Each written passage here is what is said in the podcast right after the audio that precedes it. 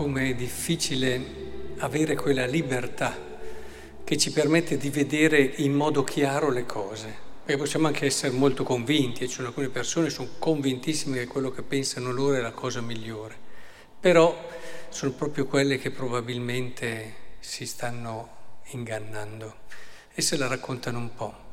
Perché capire con lucidità. È tanto facile che noi mettiamo davanti i nostri bisogni, in fondo il nostro modo personale, soggettivo di vedere le cose, per certi versi anche abbastanza eh, eh, normale per l'umanità.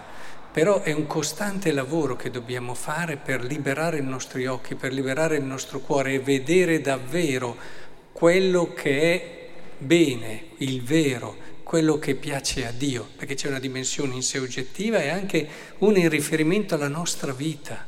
Cosa vuole Dio da me? Qual è il vero bene per me adesso?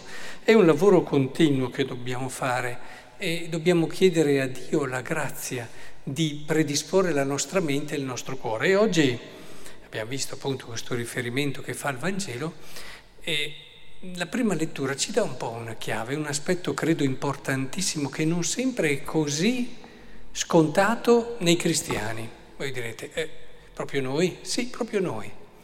Ehm, e, e questo riferimento ai farisei non è del tutto fuori luogo in questa riflessione che sto facendo, perché un po' del fariseini, non so come si possa dire, del fare, de, de, della mentalità dei farisei, diciamo così, ce la portiamo dentro, tutti. E, ed è questo, dice Paolo, dopo aver veramente, eh, come dire, ringraziato per quello che ha visto, tenendo continuamente presenti l'operosità della vostra fede, la fatica della vostra carità e la fermezza della vostra speranza nel Signore, fede, speranza e carità, ecco che dice sappiamo bene, fratelli amati da Dio, non si ferma lì, ma va subito a quello che è l'anima, cioè si può vivere la carità, la fede, la speranza, ma c'è un modo di vivere la carità, la fede, la speranza che dipende da questa cosa che dice, cioè Dice, noi sappiamo, fratelli amati da Dio, che siete stati scelti da Lui. Eh, è una cosa, sembra banale, oh beh io lo so questo, mica vero. Capire questa cosa ti cambia il modo di vivere la fede, la speranza, la carità ti cambia il modo di vedere te stesso, ti cambia il modo di vedere gli altri, ti cambia il modo di approcciarti a quello che è il mistero grande di Cristo e del suo amore. Hai un'idea diversa di amore, sei molto più libero e capace di cogliere le cose come sono, perché ti liberi il cuore da tanti bisogni che hai dentro, no? Questi bisogni che tante volte ti devono far dimostrare questo, quelle volte fermiamoci, ve l'ho detto tante volte ogni tanto, perché faccio queste cose? Perché? Perché faccio tutte queste cose? Sono sicuro di farlo solo per Dio e per la gloria di Dio? Sono così sicuro di farlo solo per il bene degli altri? Eh, vedrete che più si va avanti in questo cammino di libertà interiore, più ci accorgeremo, eh, avremo tante sorprese. E questo non dobbiamo vederlo in negativo, dobbiamo vederlo come una crescita progressiva che finirà solo un quarto d'ora dopo la nostra morte.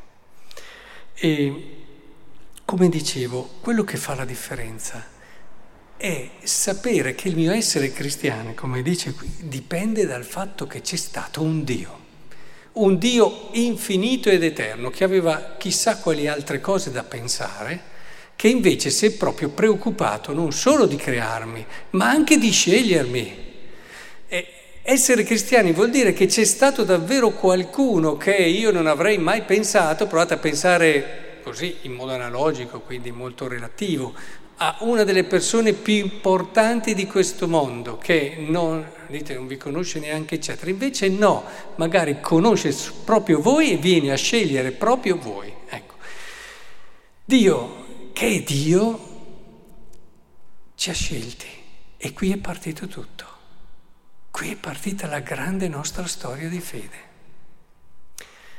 Per questo dico che molti cristiani purtroppo questo passaggio, insomma, la loro storia di fede è partita dall'educazione che hanno avuto, dal catechismo che hanno imparato e dal cominciarsi ad impegnare a fare le cose che gli hanno detto che erano giuste. Oh, beh, insomma, cose buone, eh?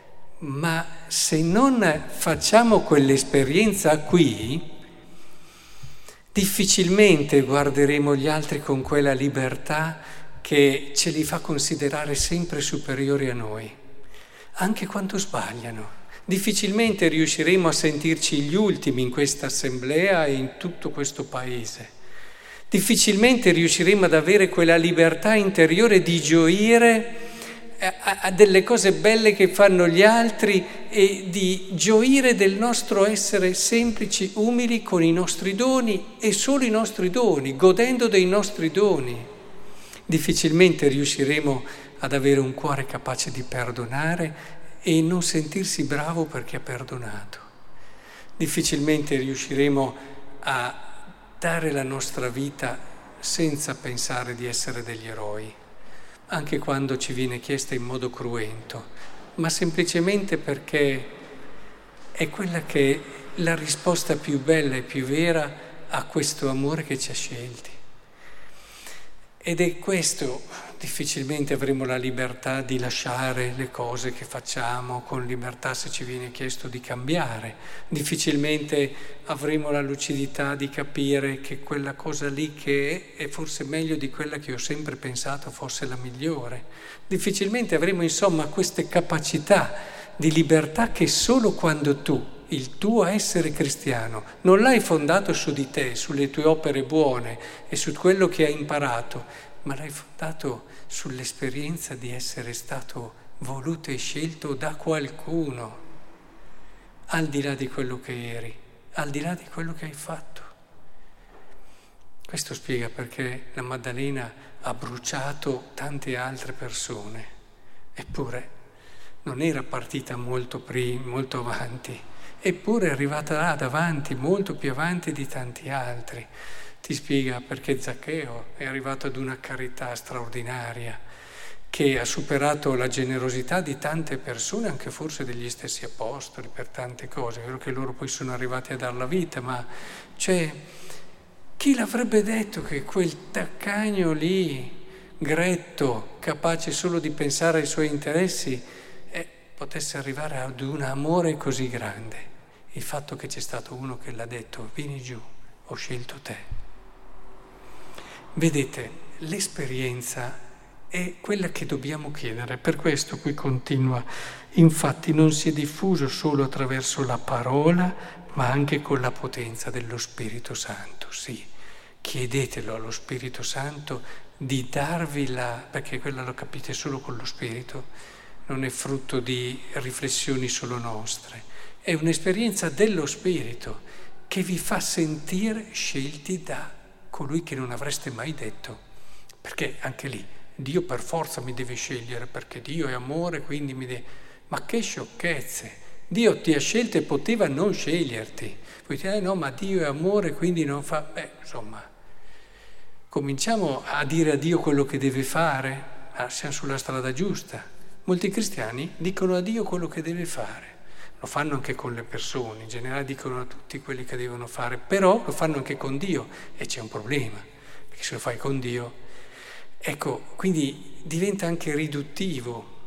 Lasciati, lasciati conquistare, sorprendere da questa scelta che non devi dare per scontata, ma nello spirito capirai che c'è stata e che ti può cambiare la vita.